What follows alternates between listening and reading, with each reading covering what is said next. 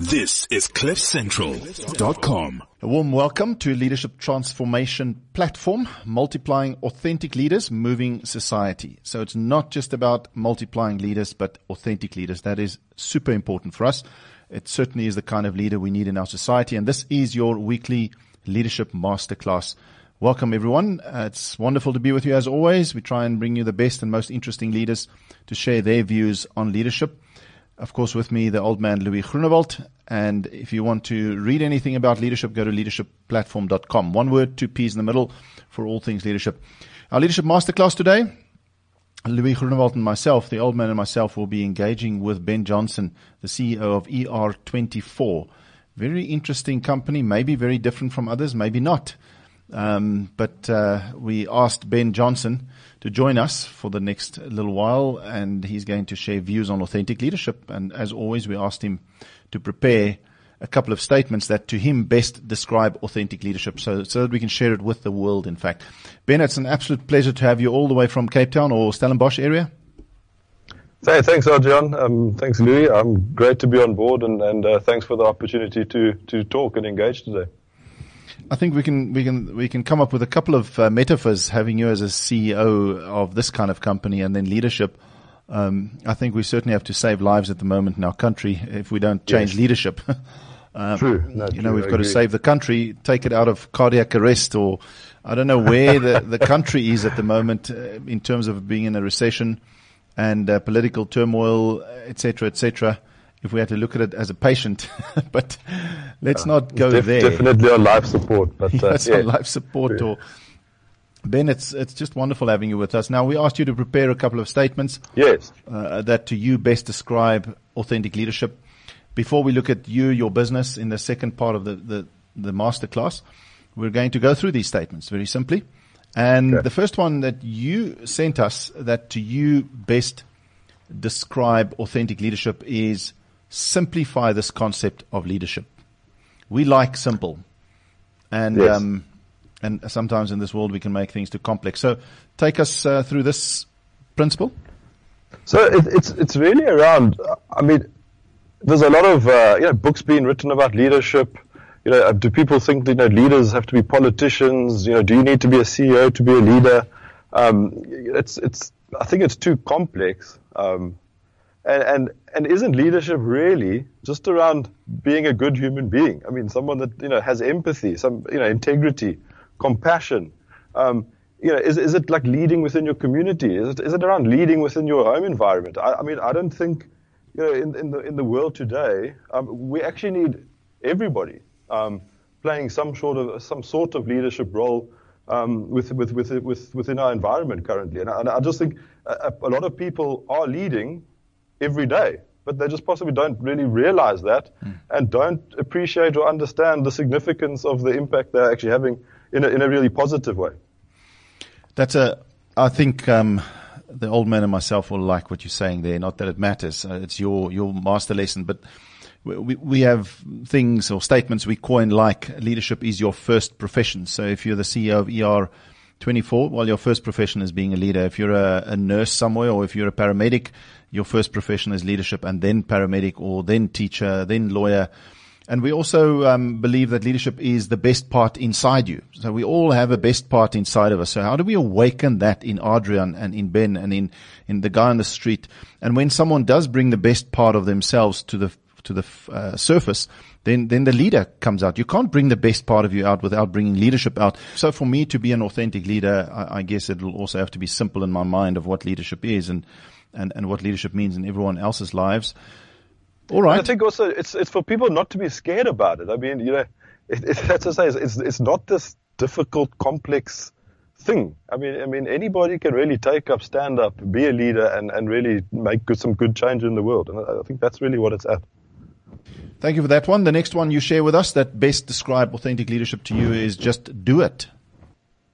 Yeah, I, li- I like the saying. Um, I think if you take the world where it is today, just from a, from a business context, you know, we're in the age of disruption. Uh, we have to stay ahead. I mean, you know, resources are, are, are less and less. We've got to do more with less.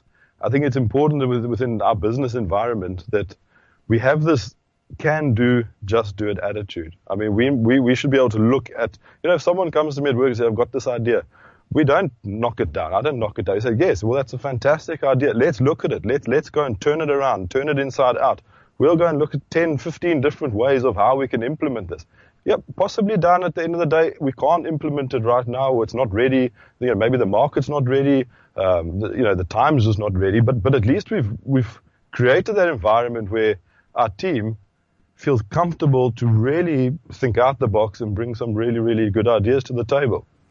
And and, and walk the road of just doing it. You know, do something. Yeah, exactly, exactly. All right, Louis, anything on that? Just do it. That's a famous statement in, in the context yeah, of leadership. Yeah. When you mention about your attitude towards uh, look at ideas, um, it strikes me all these years that, uh, you know, leaders who are receptive in the way that you mentioned, look at ideas, um, is our leaders also that, that, uh, associate closely with breakthrough concepts because yes. you know obviously it just takes one idea and then you have a breakthrough. Um, but if you're not open to that one idea, uh, then you will not get it. So I appreciate that uh, that mindset. Yeah, and I mean it's also, I mean, and it's not always the leader that comes up with that. I mean, it could it could be anyone, and that, and that's why it's just important to that that you know with that, go back to our business environment that anybody within our company feels that they can bring these things to the table, bring these ideas, and explore them, and they and they just won't get shot down up front. Do, do you think that's the only thing that, that destroys that sort of culture where people feel they can come up with great ideas and it will be entertained at least or pulled in a inside out and, and, and it will receive a fair hearing? Uh, is, what what breaks down that culture? Is it simply when you shoot it down, but uh, also approachable leaders versus those that are not?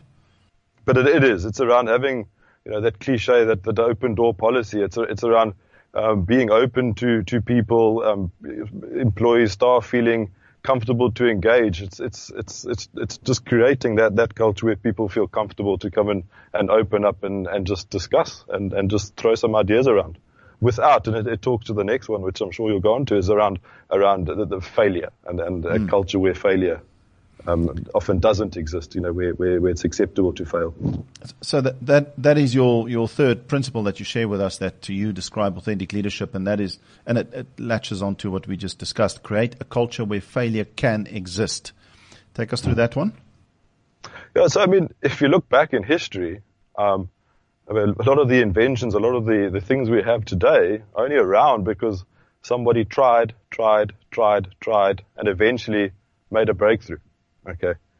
If, if, if, if, if in your, your business environment, people feel that if they fail, they're going to be in trouble, in uh, fired, or, or just, just cast aside. I mean, how do you ever get uh, a, a, level of comfort that people can can bring ideas uh, and, and and just have this these sort of open open forms of of, of discussion. Um, human, but human nature, we're all going to make mistakes.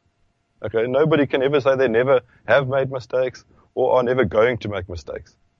But what, when a mistake is made, how do you deal with it? Uh, and for me, it's less around the making the mistake. It's more around how do we fix it and how do we stop it from reoccurring again? And I, and I think that it's, it's an important culture to have uh, in, in, in, in, a business environment, just, and just from a leadership perspective. We, we don't seem to learn from history, though. As you speak, I, I, I think to myself, how do I feel about the current culture and businesses versus what you just said now, the biggest breakthroughs have come from uh, thousands of tries and attempts and failures. Yet, uh, are we becoming more and more patient or impatient with, with people's failures or mistakes? I guess there's a different context. So someone could just be making mistakes or someone could be making mistakes while trying some, some breakthrough ideas Yes. And, and, those are two different uh, mistake arenas. Yes, yes. But but, but um, still, I wonder. I wonder if our business culture uh, uh, grasps what we're saying here. No, but, no, for sure. I mean, you know, if, I, if I suppose, like you say, I mean, there's, there's different types of mistakes. There's you know, willful mistakes, there's negligent mistakes, accidental mistakes. But I, I just think, I just think it, it's if we're ever going to progress, and we're ever going to push boundaries, and we're ever going to change or evolve I mean, failure is part and parcel of that, and uh, and um, we should just learn to accept that and just and just to create that that that environment where where it can happen. because it invariably is going to happen. Because I mean, if you look look at your environment, uh, ER24 emergency response, and, we'll look at the business a little bit more. There's much more to it than just what we initially may think. But um, you, you, can't afford mistakes in many respects. No, you mistakes can't. are mistakes are critical. Yeah, I mean, uh, you know, especially when you're dealing from the, the patient care aspects, you can't afford to make make mistakes. Um, but I mean, in medicine, mistakes still do happen. So it's around ensuring you've got the the, I mean, we've got, um, you know, typically in our environment, adverse event reporting, miss reporting. People need to feel comfortable to to log those type of, of incidents so that they can be discussed and reviewed, um, and and and you know, corrective action put in, or or you know, procedures need to change or processes need to change. But yeah, we do we do, um, you know, in the patient facing world, there's this very very very well, there's actually no margin for mistake really. Um, but like I said, I mean, it, we are human we are uh, human business. We deal with people, and, and they do unfortunately happen from time to time. Yeah. All right. The next principle you share that we can discuss is authentic leaders spend time in nature. Hurrah! I'm with you on this one. Um, yeah. so let's have a nice conversation the next 40 minutes on this one. But uh, what, what's your experience here, Ben? You see, for me, if you go and spend time in nature, you sort of you actually realize how insignificant we are in the greater scheme of things. I mean, we will only be on this planet for X amount of time. And I mean, that's, that, however long that is, that's, you know, it's up to, it's not up to us at the end of the day. You go and look at mountains, you go look at the beach, you go look at the sea. That has been there for thousands of years and will be there for thousands more years. Okay. If you look at it that way, it's not to like, you know, this, this, this, this thing humans have, this ego, it, it, it, it can't be about me. I mean, hmm. you know, and that, I think that's the biggest problem um, where we often fail and, and where people fail and countries fail is it's, it's this ego that gets in the way. You've got to look at, you know, when you're in nature that we are one, one part of, a, of an entire system. Um, and what we do in that system and how we act in that system has impact, be it positive or negative. Um, but I think just, just spending time in those environments just brings uh, it just brings it brings it down that we we're part of something. It's not about me, me, me, and and um, we can actually have a meaningful impact on the world um, if we choose to. Yeah, I, I live next to Kruger in essence, although I'm up here a lot, so I know the impact that can have on one's life. And just spend a few days with my family in Golden Gate, Free State. Uh, I, I actually sent a tweet this morning where I record. I saw it. I, am yeah. actually going there on Friday. I didn't want to say. oh, nice. Yeah, man. Uh, have you been there before, though? uh, have you been there before on Golden Gate? Was oh, no, uh, yeah, I've uh, been through, not actually, not actually um, uh, in it. Oh, um, oh, we're actually heading up to Clarens for the weekend, so we'll mostly pop pop in there. Yeah, please go past there. I mean, I, I put here, and it's kind of corny, but it's it's so true. Golden Gate Mountains in the Free State, solid, sure, yes. calm, inspiring, majestic, exactly. authentic sounds like good leadership to me. No, exactly, spot on, spot on. And I think, um, I mean, the other parts I, I, I, had mentioned. I mean, if you if you look at how nature interacts, you know, talk about there's something as simple as the ants. I mean, if you look at ants, and you just take some time to just go look at what ants do, they work in like really towards a common goal. They all know their job. They know what they need to do, and they get on with it. Um, Oh. And uh, you know, the other the other part I mentioned around the interdependence and, and how we have we have a an, uh, we'll have an impact irrespective, be it positive or negative, is around like bees and and how how they pollinate and how important they are for plants to replicate. I mean, you take that type of concept that you just see. If you take time in nature just to look, bring that back into your business environment, you can only become a better leader when you start to see how interdependent different departments are within your organization, how interdependent people are, etc., etc. So that, that's why I, I'm an avid. I just spend as much time there as possible. Well, enjoy Clarens. We, we, we loved it there. We always, we go fairly regularly. Louis, comments on, on maybe the last two points, but particularly nature and universality of things, I guess, and the essence of things. that, that calmness of spirit a good leader needs, Ben, um, yes. is closely tied in with one uh, intuitive uh, appreciation of nature and the stars. Now, even in our case, my case, I'm uh, all this has a strong spiritual and uh, and religious significance, uh, the purpose of the creation. But I think that calmness of spirit is extremely difficult for a leader to cultivate that if they Yeah. don't um, hook onto a bigger context, a bigger picture, and, and you have to appreciate nature in order to do that. So, Yeah, I it's agree a, completely. It's a good point you make there. Ben, the easiest one of all of, of these uh, authentic leadership principles is be humble that you that you sent us here. Yeah. Is, is that the easiest one? Um, uh, I guess not. It- hey? No, look, it, it, it, for me, I feel it's it, it become it's it, more- it's like natural for me to be like this. I think the, the point is is is, and I mean, I talk to our staff and you know we, we talk around the you know, we do branch road shows and things. It's like I I am no different to anybody within our organization. I might have a different role to play, but it doesn't mean I'm better than anybody else. Okay, we're all people. We all have our own issues. We've all got our own dreams and aspirations and goals. You know, the fact that I'm the CEO makes me no different. And, and, uh, and I think you've got to stay grounded in that, that, uh, yeah, it can just get to your head and, and, and then this ego thing starts creeping in and, and, and that you've got to, you just can't afford to have that in, in, in, in the modern, modern world and, and how we need to be inspiring change and, and getting people on board and, you know, like that, that, that that's for me very, very important. Okay, but let's just take another minute on this because it's such a. Uh, we, we do address this from time to time. We talk about uh, deconstructing your ego. We talk about, um, yeah, this whole humility thing. And one or two principles, then perhaps Louis and, and Ben and myself. How does one become humble? There are leaders who think they are super humble, but man, if you had to ask those around them, they would not experience that. How? What's the essence? Sometimes life humbles you. Sometimes uh, near-death experiences, or shame. I was sitting with a leader this week whose three-year-old son drowned. That is Yes. exceptionally sad. Those things can break us or or, or humble us.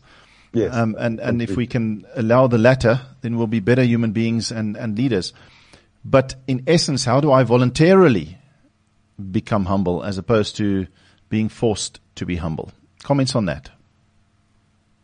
Uh, I suppose a lot of self-reflection could help in terms of where we are, what we've done, the relationships we have uh, with people, with family, with colleagues. I mean, it, it has to come down to actually look. You've got to want to uh, um, change or be a better person, and and and, and that, that does come through some self-reflection.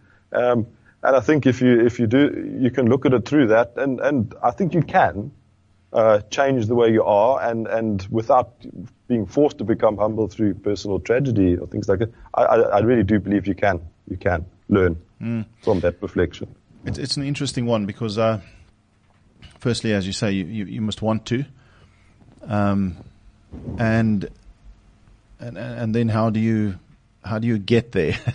uh, feedback c- can can play a very big role in that one. Louis, any comments? I, I think, uh, Ben, if people say they're humble, it's probably an indication they're not because it's a journey all the time. Um, one attribute that I think adds to uh, the concept of humility is to be teachable, to be receptive. And you know, when you sit with great leaders, and we do all the time, some get the impression they're confident what they do, uh, but there's a there's, there's a blank in the eyes. They're not learning anymore. You know, Ben. Now, ten years ago, that was considered a, a confident leader. Now, uh, that could be a loose cannon, a person that is not growing and not changing, and not listening as such. So humility ties in with the other attributes you've mentioned so far, to be teachable, receptive to ideas, and to have a, a, a take pleasure from other people's uh, growth and realizing their potential. So, uh, teachability and uh, humility are very closely related, I think. Yes. Okay, uh, let me throw in two barriers that I'm thinking of that that um, make it difficult to be humble. In fact, uh, one is uh, title, position. It's a it's an interesting thing Uh, when you have it and possess it. Sometimes that's all people want is to get to that certain position, be it a mayor of a town, be it a CEO Yes. of a business. But when you have it, you realize it, it's a barrier. Firstly, to me personally, if I haven't um, if I haven't uh, become comfortable within my own skin, uh, you know, then, then then I have a problem. And the second one is the insecurity of others. So so you can be a president or a CEO um, and be the humblest person, but if the person across the table from you is exceptionally insecure, the smallest thing you may do, the smallest uh, act from your side. Maybe you slip up one morning and don't greet them as you walk past them. Then they see you as arrogant simply because you, you own the title. So I don't know if that makes sense, but um, as leaders, we must be aware of the fact that our title and other people's insecurities can um, can in their minds create a, a, perception that you are arrogant, and we've got to deal with those as leaders. Yeah, and I think the thing that comes in, which I haven't touched uh, directly in, in any of these sort of concepts we're talking around, is this emotional intelligence, uh, and and, and I, I, really really think that. Uh, that has a massive role to play is, is just how, how you yeah. uh, intuitively can peg into people's emotions, body language. Uh, it's, it's critical uh, in this day and age of, of modern leadership. So true. The next principle that Ben Johnson, CEO of ER24, shares with us that to him describes an authentic leader is company values need to live, not just exist on paper and let me add on the wall of the business. So we often yes. have those values on the walls, but they don't live. Tell us more, yeah? It's just if you if you are leading people and and and and you know people are looking up to you for like like as a CEO looking to to to direct the company and, and, and get the company moving in the right direction you, have got these values, and intrinsically those are vitally important um, uh, for for the company. I mean, we you know some of ours we talk around professional professionalism, integrity, uh, compassion, balance. I mean, those are some of our company values. If if you don't actually live that as as you know my position as CEO, I mean, how do you how do you expect other staff, other employees to buy into your value and your culture of the business? And, and how do you get, how do you get them to, to buy into the direction and, and where you're trying to go? So it's really around, you know, it's, it's, it's, it's, uh, walk that, that walk the talk. I mean, if, if it's there, you, you have to be the one that sh- shows it and, and has it on display daily. It's difficult. I mean, we, we all, again, we're all humans. Um, we can all have bad days, but but it, it's just critical that that you are setting the example at the end of the day. I know uh, the old man likes this topic. If I may add, uh, one of the ways that I think it lives in an organization is in language. So, if it's on your walls and you have conversations with people, and one of your values are fairness, then if I have a tough conversation with one of my employees, uh, the words would, would surface in the conversation. Yes. So you yes. can't have values on a wall, but you never hear them in meetings. You never hear a, leader say, in the spirit of fairness, uh, yes. l- let me let me let me talk to the two of you who have been having a, an argument. You know, um, yes. or uh, in the spirit of honesty. That is a, a value that I and the business endear. Uh, can we please approach the situation in the following way, or whatever? You know, you, if it's not part of your language, I remember interviewing uh, uh Kirsten, Gary Kirsten, after he took India to the top and South Africa to the top as a coach uh, the, the, values he instilled in the Proteas, in the national team, uh, both of them in that sense, uh, he explained clearly that they only live when we often talk in our language, yes. the, yes. the words. Otherwise, they're just on the wall, Louis? Just exactly. ben, um, the key is when you, you put it uh, in a simplified manner, uh, values need to live. Um, it strikes me, though, in practice – if they don't live, they can be very, very counterproductive. Uh, years ago, I visited an orthopedic hospital with somebody, and uh, the people at posted against were big glossy uh, posters of the values. You know, the the the, the uh, patient's important and the rights of the people, etc. Yes. But you go into the in this case, and then more than half of the of the emergency button you press was stolen. Uh, the place. Now, I'm convinced that in this case, this was demotivational. You know, I'm getting it. Yes. Those values were set by some group of consultants, hopefully not like us anyway. And they, and they were great values, but the, I, I could see there's immense gap between the belief levels of the staff and those values. So uh, don't have values if you're not prepared to. to but, but exactly, to, exactly. to make them alive. The yes. Thing. Yeah, that's a uh, gosh. That that happens a lot um, in businesses. I'm afraid we, we certainly see it in our country. I, I, guess our value system is the constitution. And I'm not so sure that that is being respected in, in behavior and, and in actions by leaders. So, uh, the minute those values are there, it, it, it places a huge burden positive one on the shoulders of leaders to, to act accordingly. So it's not always that easy. Ben Johnson, CEO of ER24, the next principle that describe authentic leaders to you is balance. Oh wow, this balance, this thing of yeah. balance in today's crazy world. Yeah. Tell uh, us how you find enough, balance. It, it is one of our values as well, balance. Well, um, you live in Stellenbosch. I, I, guess a lot of balance there. Yeah, yeah it's, yeah, I do. It's, it, it's, it's very important to, to take that time out. I mean, when we, we go around again visiting our branches, and uh, it's always uh, chat to the staff and say, look, end of the day, you're at work for a third of your life and you're sleeping for a third of your life and you're potentially living your life for, for that third. So there's a, there's a, large amount of, of time that you spend at work. Number one, you, you need to enjoy it and obviously enjoy work, but you, you need to make sure that you have that balance in terms of home life, family life, living your life. You know, it, it can't be work, work, work, work all the time. I, I, don't think that's, that's good for anyone. I mean, yes, we're all under pressure. There's deadlines. There's, there's always something to do, but You've just got to take that time out. I think it also talks to what we spoke around nature. Just take time out and, and, and spend time in your own life because at the end of the day, life is too short. It can be taken any time. And, and, you know, what do you have to say if you spend, you know, all your time at work? It's, it's a, mm. so it's an important one for me.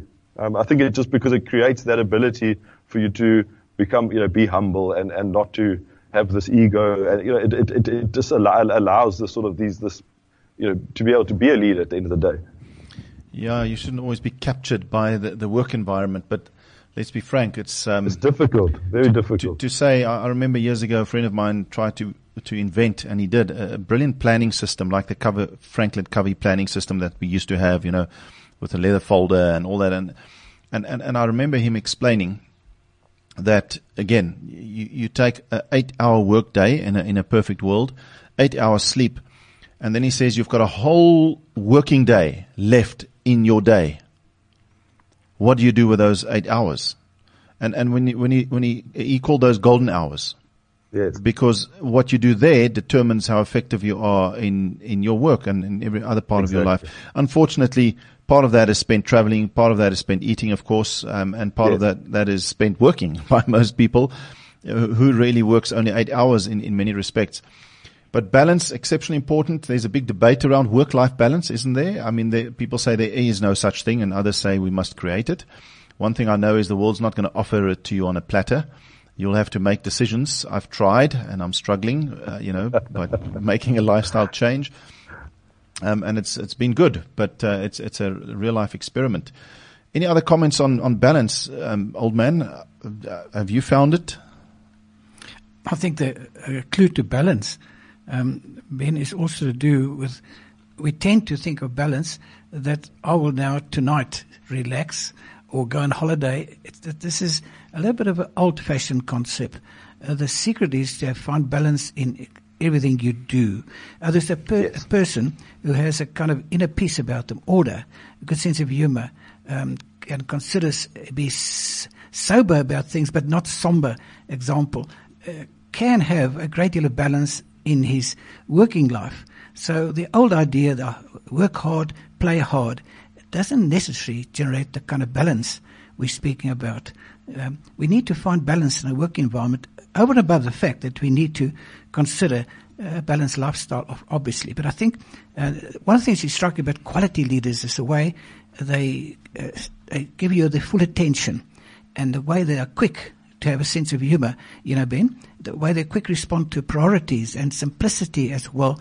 One of the reasons is that they have a pretty balanced work mindset as well. Do you agree with that? Yes, no, I agree. I think you've summed that up very, very well. Yeah, it's um, interesting. So it's a, it's a it's a philosophical life mindset because I think if you have that kind of attitude, you will take your breaks. You will go to the, the, the nature and all those sort of things. Yes, but but we also see Ben people these days go away. They they feel it's a necessity to take technology with, because when they get back, the email inbox is so crazy that they within hours they've forgotten the whole break. So so the ability we have to often take technology with us, uh, but the ability to have that balanced mindset all the way through. Uh, there, there's something wise in that. We might call it something different. It might not necessarily Yeah. be balanced, but it might be to be present, to, to center yourself, um, to be mindful, to be aware. Uh, you know, all those those latest fashionable words that, that fly around. All right. I like this one. Very simple. Uh, ben shares with us the next principle of authentic leaders get back to the floor. So I, and we can all guess what that means, but um, but let's let's let's not uh, believe that common sense is always common practice. Yeah, so I mean, I, I primarily primarily came out of an operational environment. Um, that's where I've spent most of most of my career at ER24. Um, and uh, one of one of the things that's, that I feel is vitally important uh, from a, from a leadership perspective is get back down to where your teams are. Get get that's what I said. Get back to the floor. Go and spend some time with uh, your your your your teams, your employees that are potentially delivering services. Go go go and engage with them. Go and yeah, that's where you get a good sense of the health of your company. It's not a, not a, you don't get that in a boardroom. You get that by going and spending time with with with, with people on, on the ground. But I know it's difficult. It's very very difficult. But I mean, one of the things we started. Um, when I became chief operating officer back in 2012 is we do our branch roadshows. We've got about 50, 50 odd branches around the country. And uh, over a two year period, we ensure that we visit each and every branch um, in that time period um, just to bridge that head office branch type culture for, for our, our guys to see, well, we're actually normal people. You know, it comes back to this being humble. We, we've got, like I said, different roles, but, but it gives us an opportunity to engage with them, them an opportunity to engage with us, and for us to, you know, present and discuss where the company is going, mm. uh, what we're doing, different things, and also get their feedback. I mean, there's, there's no one better, uh, that, you know, to give you input and feedback on, on, let's say, the ambulance that we deploy on the road and how it drives and, and, and how it's, uh, you know, uh, um, how it's constructed, then, then the, the, the ambulance crew is actually actually using it every day, uh, and mm. I think it's it's vitally important. Um, I do believe that's one of you know one of the big reasons for our success. Um, you know, it shows that we're accessible as leaders. It shows that you know that we are willing to to get out of the office per se and, and come and spend time. And uh, and and so far we have you know we they, they've gone well. We haven't we haven't been told to stop them. It, it's actually it's it's high on the calendar. It becomes part of our regular calendar. It's something we will continue to do forever. Hmm. Adriaan, I just mentioned Ben. I think it's a the way I explained it is really exciting because we found there's a great need out there. And it's also a lovely way to audit your own people who work for you, uh, Ben. If they avoid the actual working environment, if they avoid the customer, if they avoid the floor, then that's a, a danger signal. They, they're losing their confidence as well. Adriaan applies it in an interesting way, Ben. You know, we do leadership consulting, executive coaching. Yes. He's incorporated in these uh, contracts that he actually visits the work environment the Oh, meetings fantastic. they hold, but he says you can't really understand the people until you uh, with them on the floor as it is. Uh, and I've done it too, and what a difference that makes. It just bears out your point as well. Yes. No, it's a, it, it's, it's a, it makes a massive difference. And, and I think, you know, the staff really, really appreciate, you know, just coming. I mean, we, we end up all over the country. I mean, Kuruman, Upington, uh, Newcastle, we're all over. And I, and I think, you know, f- from a, from a staff perspective, seeing that the le- uh, senior management team are willing to come out and spend time with them. We have a bri. You know, we, we have a formal meeting where we discuss. It's, it just, it really, really is important. It's and, uh, it, it's, it's Yeah. done us well. Uh, Ben, we had a, a high level strategy meeting once, and Adriaan uh, came up with some wisdom, which I appreciate. Um, it was about uh, the question of kind of trusting your management levels. And then Adriaan made the statement that nobody has got the right to come between the CEO and every member of the staff, Uh, in the sense that to, to stop the CEO from feeling the pulse of the organization is an unacceptable contravention. And I, I like that point. Yeah, I, I agree with you. I mean, we've even gone as far as now. Uh, we're busy testing. Uh, uh, it's it's called uh, Yammer. I think it's a I think it's a Microsoft product, which is a, sort of like a, a, a corporate Facebook. Call it that. And I mean, our intention is to get all 1,200 staff on this platform where they feel comfortable to post, uh, you know, comments, pictures, and for us to all engage, ask questions, because I, I think it's it's it's critical. It's critical that you have a good sense of what's going on within the organization, and and for again going back to you know, your staff feeling comfortable um, to engage and to suggest and to come up with ideas. So we're trying to look at different ways to, to foster that type of um, collaboration in the company. I've often thought about this. If you sell motor vehicles and you're a massive conglomerate, um, what is your business about? It's about selling motor vehicles. If you um, help patients in, in critical situations, then that's your business. If you uh, mine, then what's your business about? It's about taking gold or platinum from underground, uh, kilometers underground uh, to, to the top. And, and, and the higher up you go on that ladder, that corporate ladder, actually, uh, the less important you become, ironically, because you move further and further away from the heart of the business, unless you find a way to get back to the floor. So yes. it, it's the most ironic thing in this world that we have. Uh, it's almost to me as if every management line in between the executive team and the people right at the bottom doing what the business is actually about are could be irrelevant in a way. They're all there to actually make the bottom work and to, to connect the bottom and the top together. I don't know if I'm making yes. sense, but it is. It actually talks to my next point that I'm sure we'll get to. Yeah. So, so, so I, I find it fascinating how we, we, we forget that uh, what the essence of the business is about. And if I, as the leader, do not come closer on a regular basis to the essence of the business, what the heck am I doing there? Yeah. So the, the, the final point that you share with us that to you describe an authentic leader is to become the enabler, not the director. Tell us about that. Yeah. So it, it, talks to what you were you were on now. I mean, I see my role is enabling my immediate line management team to be able to perform their function, who in turn should be enabling lower management, and, and obviously it gets down to, to the teams on the ground. At the end of the day, um, they're delivering the the services, um, and and we need to be it's we need to be enabling that. I mean, mean we talk around this you know, around the, the enabler versus director. I mean, people know what they need to do. People know what their jobs are.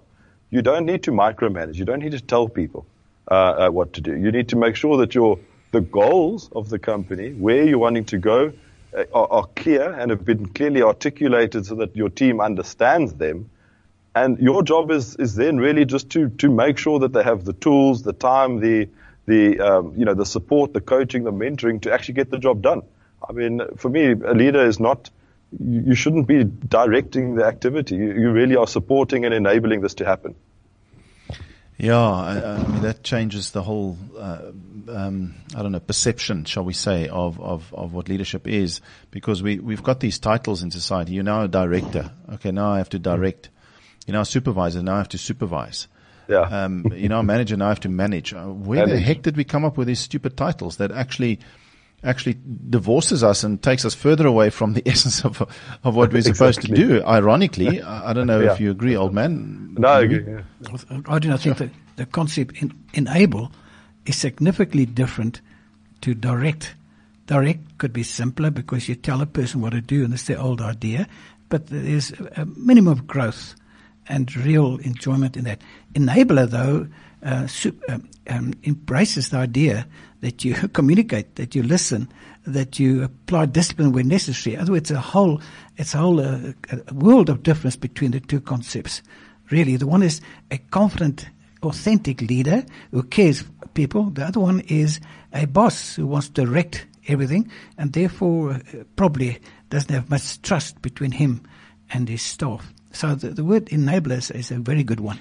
What about what about also empowerer? What about yeah, um, yes, what's the other one that just popped into my head? Come on, come back. Empowerer, uh, liberator. Yes. Uh, you know, are we liberating our, our people? Are we empowering them? Are we enabling them? Yes, an enabler probably uh, embraces that. I agree. Hmm. All right. So Ben Johnson, CEO of ER24, been with this business a long time, and he shared with us nine principles that to him best describe authentic leadership. Simplify uh, this concept of leadership is number one. Number two, just do it. Three, create a culture where failure can exist. Four, spend time in nature. Love that one. Five, be humble. Six, company values need to live, not just exist on paper. Seven, balance. Eight, get back to the floor. Let me say that again. Get back to the floor. Get back to the essence of the business. Nine, become the enabler, not the director. And I in a cocky way, put in my own words there also, empowerer, become the empowerer or the, the, um, what did I say? The other one, liberator and so on and so forth. We're going to move off authentic leadership a little bit, going to Ben's world, which is fascinating, I think. Uh, my wife studied to be a paramedic a little bit and also in Australia when she was there for a while. Okay.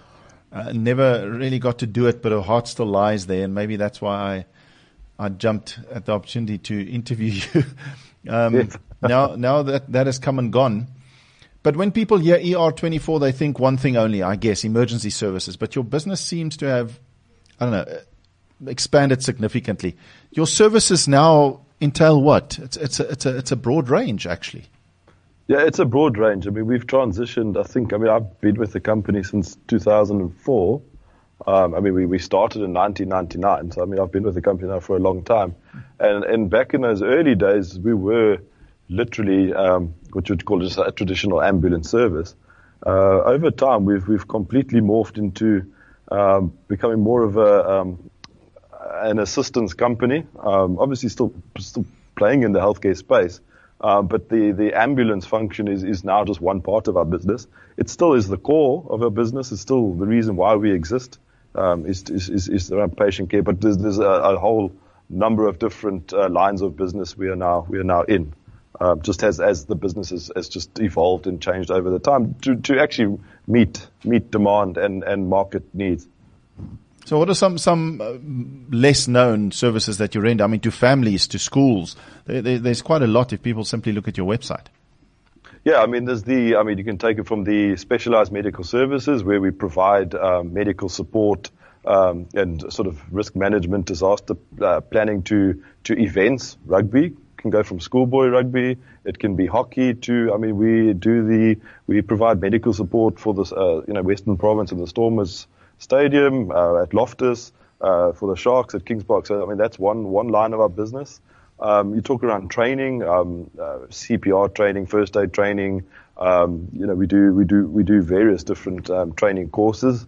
I think um, some of the less known is potentially around the air ambulance uh, uh, business we, we, we have, where we run a, um, a helicopter, uh, emergency medical helicopter platform in Johannesburg, but uh, also actually operate with our with uh, our, our, aviation partners for uh, air ambulance um, planes, fixed wing planes. We've got uh, one turboprop and three jet aircraft, which do a lot of the repatriation of patients um, out or from Af- well, in Africa back to South Africa. Um, we've got the corporate sales leg where there's various products um, um, uh, corporates can buy, schools can buy, individuals can buy. There's the uh, global assist side of our business, which is around, um, if we talk around, um, say for example, mines, uh, where we put uh, anything from a, a, primary healthcare clinic, occupational healthcare clinic, uh, ambulances, medics is, is one one line.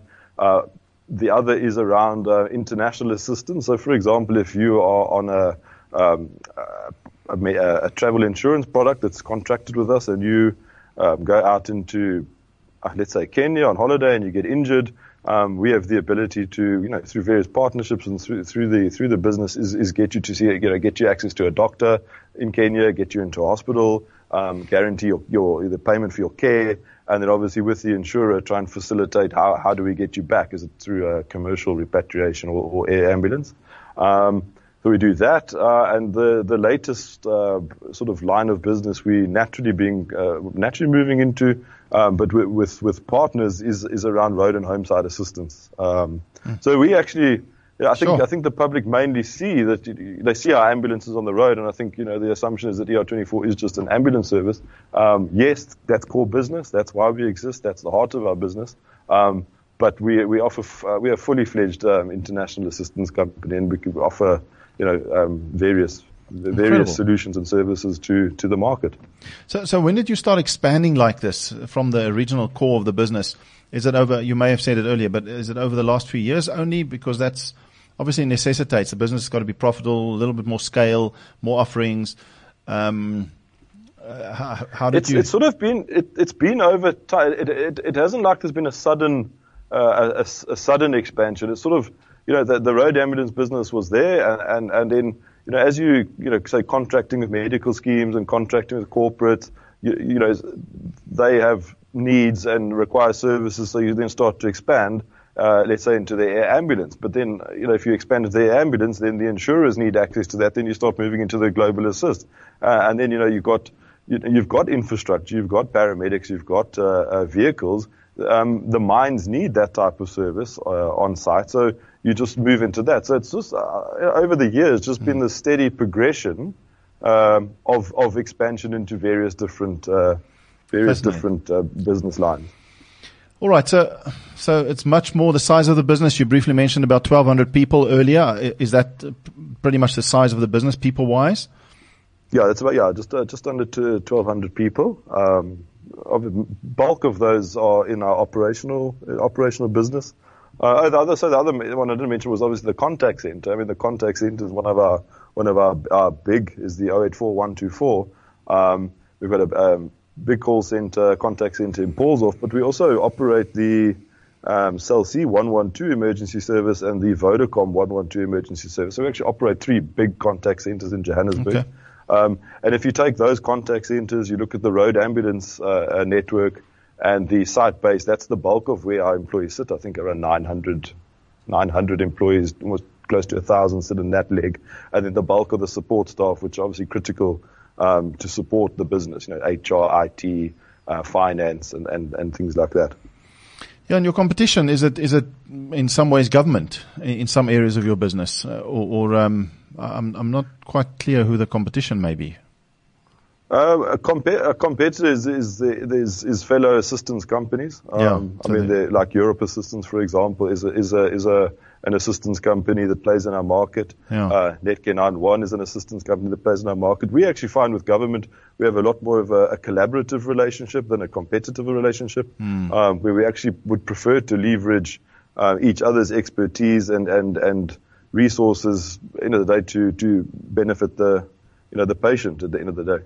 So I mean the the, the traditional part of your business uh, the perception is it attracts very interesting individuals. I've heard uh, them referred to as adrenaline junkies to, to want to do those, I don't know, that crazy but so important job that I'm so glad others want to do that I would never be able to. Is this still a true perception, adrenaline junkies? And, you know. I think it's, it's, it's not necessarily an adrenaline junkie because I think that conjures up a, a sort of a, a you know connotation of being of being reckless, but it definitely it definitely attracts uh, specifically in, in our operational environment a specific type of personality. Um, but it's actually uh, uh, uh, the person that moves into this field is someone that is compassionate, that actually that that wants to help, that wants to make a difference, um, wants to save lives, uh, is empathetic, and, and actually, yeah, like I said, really just w- wants to make a difference, and, and they love it. Um, so it's actually more more that type of person. Yes, you've got to deal with with with stress and and blood and and and trauma and and there's a lot that goes on, but the inherent um, traits of those people are definitely ones of, of, of compassion and, and empathy and actually just wanting to make a difference. I'm kind of wondering what kind of leader they. In some industries, you know, you won't wouldn't dare put a leader at the top of that business that that that, that hasn't come through the ranks. You know, one that that that was a paramedic, uh, for lack of a better example. Um, but but what does it take to lead these sort of individuals? Uh, is it uh, you know they they I don't know their jobs it, are just is such pressure and and as you say blood and and speed and um, accuracy, but but yeah, most of your business or a lot of your business is not just that anymore. It's it's recognized now. I guess there was a time that only a certain person could lead this bunch of of in, of heroic individuals. But now it's different. I, am guessing it, it's a broader business. Yeah, I mean it's much more of a, like a, a, a full-on corporate uh, corporate enterprise now. Mm. Um, but but going back to, I mean, my, my background is actually a, a paramedic. I mm. qualified in 1994 um, through Natal Technikon. Um, I didn't spend much time actively as a paramedic, but I, you know, I, I I've been in the environment, and, and it, it has significantly. How we, it's it it, it is a unique industry with how it's set up and, and structured and, and, and, the intricacies. So it has helped a lot. Um, but I also think that uh, being involved in, in that type of work uh, on on the front line when you when you exposed to a lot does it brings in a lot of this uh, these these points that we talked about earlier. Um, the compassion, the humility, because you're seeing it all the time. And I think that that has helped and, and helped me anyway, being in, in, you know from that as a background into being able to perform my, my, my duties now as as CEO. Yeah, I and being ask, able to lead a multidisciplinary team. I'm wondering when, when last you've been on the floor in one of those ambulances. actually, re- recently, actually, I still spend, uh, I still do spend time uh, from time to time. I put my flight suit on and we jump on the on the road with the crew. I, I, I, I I mean, I'm still registered as a paramedic. I, I leave it to the professionals now. Uh, they, mm. they, they know a lot more than I do now, but I definitely uh, really do enjoy spending time on the road, spending time with the with the guys, and and uh, and actually just getting out there and just you know just just experiencing it again. again. Uh, ben, has the practice of uh, first aid evolved a great deal? No, it's evolved a, a great deal. I mean, that, that's what I'm saying. From when I I qualified, uh, it's it's completely different now.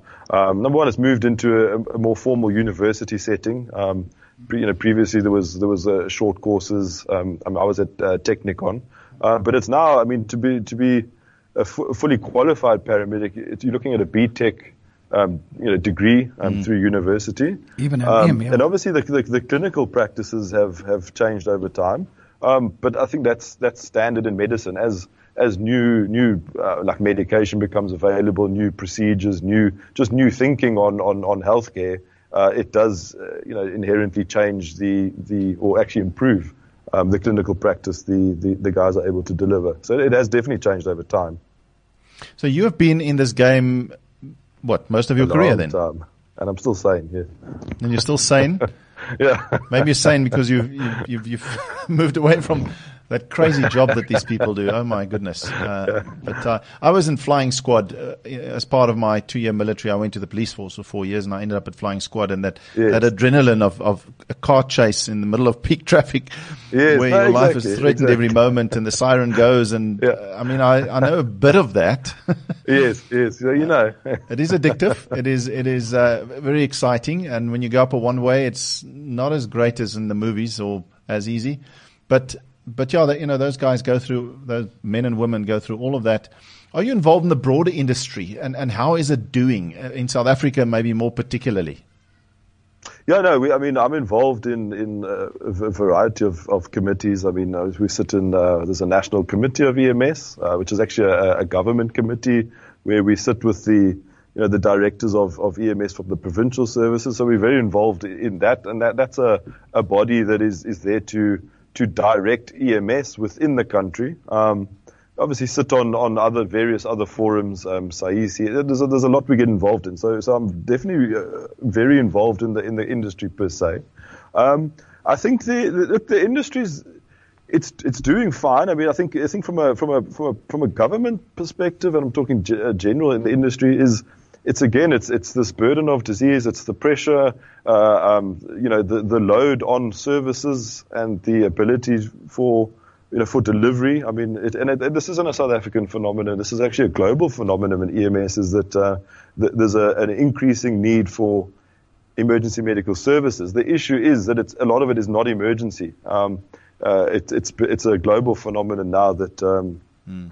People use these as taxis and, and a means to get to hospital. Um, and that's why you'll see in, in, I mean, if you do some, some reading, some of the, the stuff coming out of the States, I mean, people are, are, are, are can't even wait for ambulances anymore because they're so overburdened. They're now calling Uber, for example, to get into the hospital. So it's, it's those are some of the challenges. Is this this increase in in, in demand, um, and I think from just from the private sector perspective, it's obviously just I mean it's this this the, the affordability of healthcare, the long term sustainability of how how healthcare is structured. Um, and and just those are some of the the you know the the, the challenges that we face um, you know, as, as a bigger industry. So there's quite a few things that on, on in that environment that we're not necessarily aware of. And and in, in South Africa more particularly, we also have the the big gap, you know, the the economic gap between the haves and the have-nots, and um, as you mentioned now, Uber, very interesting. I mean, they're also darn fast. I can imagine that they would mostly beat any ambulance. Yeah, yeah. so that's the, scary, the scary yeah. reality. Maybe you must start. I don't know. Um, getting people with bigger vehicles and equipment to become ambulances like Uber. Start an ambulance Uber type service. Um, yeah, we, we, we, we, we're starting to, I mean, we obviously spend a lot of time gearing up for the future and, and looking at what that looks like. So we actually, funny have, have, have had discussions, um, Crazy with ideas. a couple of partners on, on, on how do you, how do you restructure this, this Yeah. system that, that allows access, um, but that also guarantees the right resources get to the right type of patient. And, and at the moment, it's, it's, it, you know, EMS in the, in the country is not structured that way. Um, you know, you're, you're often sending quite expensive, highly qualified resources um, to patients that don't really need that level of care, and you might find the patient that really did need that uh, might not get it. And, and, and these are just, you know, some of the, the, the, Yeah. the issues that, that we're grappling with as an, as an industry. I, I like just to end off. Then I, I like the the, the word um, Uberize. You know, the question is how do you Uberize your industry? You know, that's become a word almost out there, or or Airbnb. But Uberize is easier than Airbnb Airbnberize. So I think people are using Uberize. It's Uberize your industry as we're trying to do with the leadership development industry. It's just not been good enough. It's just not current enough. It's not helping leaders change fast enough. Yeah. And uh, and that's a big concern for us. So we're trying to Uberize it through through electronic uh, app, That's- the world of app. Um, you know, and, Yes, and, and, yes. and the way that we approach situations, including this leader- leadership masterclass that's on, available on technology. But I, I want you to, to end off with, and you didn't expect this, but a message as a, a CEO of an important business. What's your message to South Africa and to leaders out there, or just general population? I think we, you've got to be remain optimistic. We need to uh, cut through the, the noise. You know, call it noise uh, of what we're seeing at the moment. I think we all need to step up to the plate. There's no there's no political solution. There's no one solution to where we are and where we need to head as a country. We all need to decide now that we want this. Uh, we're going to make a difference.